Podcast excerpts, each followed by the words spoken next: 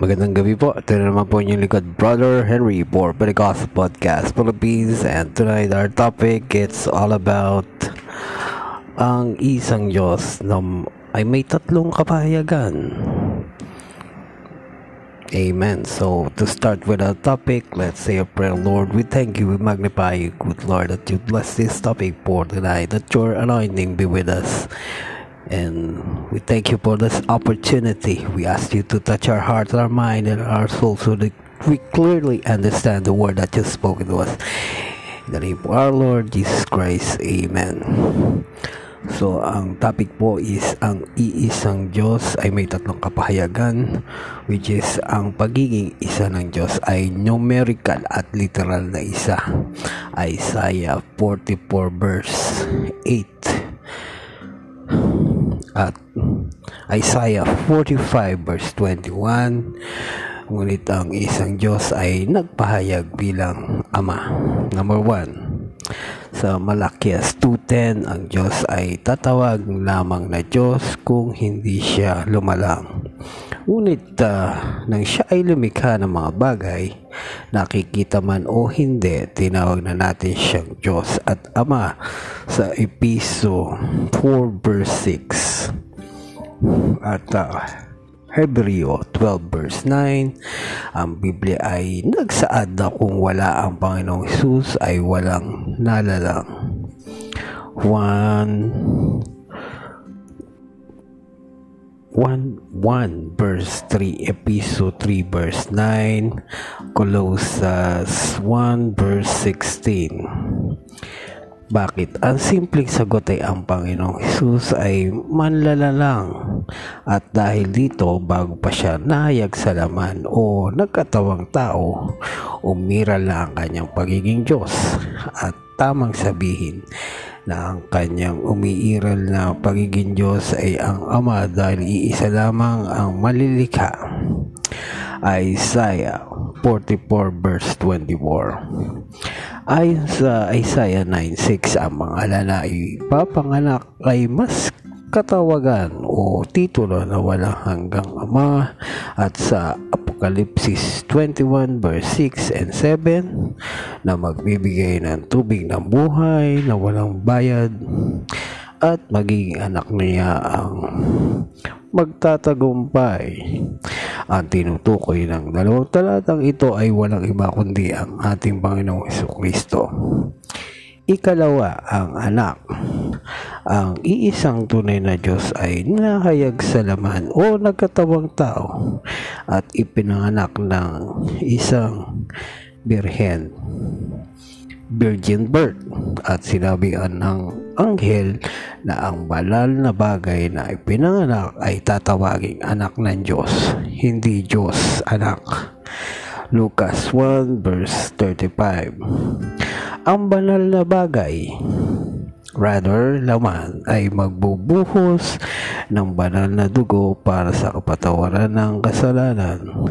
Hebreo 9 verse 22 At ang anak, kalikasan o kalagayan tao ay tinawag na tagapamagitan sa Diyos at sa tao. Dahil sa dugo, maaari na tayong makalapit sa Diyos. Kaya nga sinabi ng Panginoong Jesus na walang makakatungo sa Ama kundi sa pamagitan ko. Jesus is the way, the truth, and the life. Juan 14 verse 6 na ang tinutukoy ang, ang banal na dugo na ititigis na laman o katawan daw ni Jesus. Hebreo 10 verse 19 up to 20. Sa makatuwid, ang kapahayagan ng Diyos na anak ay para sa ating kaligtasan at katubusan ng ating kasalanan sa pamamagitan ng kanyang banal na dugo sa krus ng Kalbaryo. Amen. Praise the Lord. At sa pangatlo po, mga kapatid, ay Espiritu Santo the Holy Spirit or the Holy Ghost.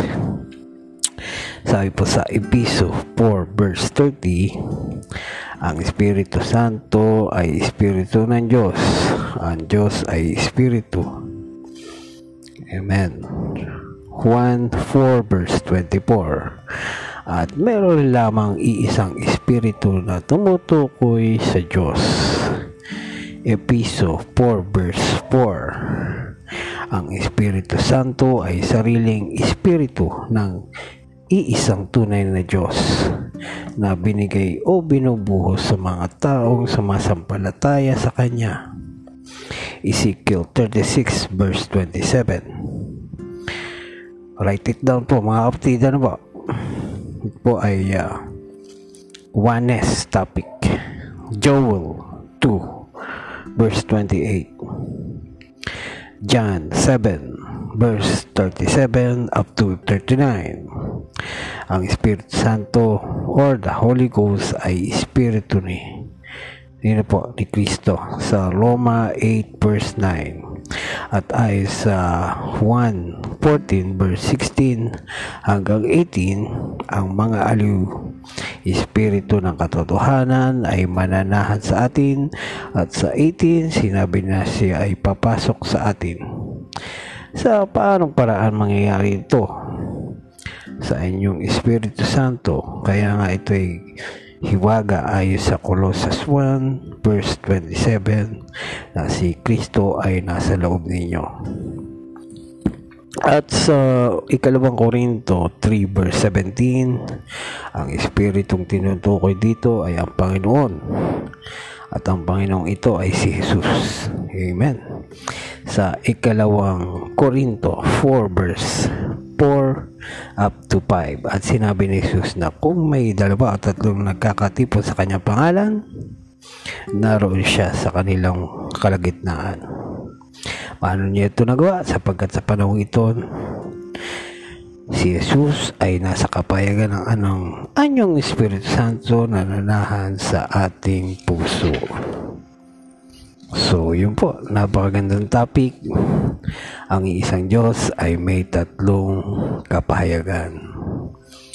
So, yun lang po. Sana may makuha tayo dito sa mga oneness topic na ito. So, ito lang po yung lingkod, Brother Henry for Pentecostal Podcast Philippines. Thank you for listening. Good night. God bless. Bye-bye.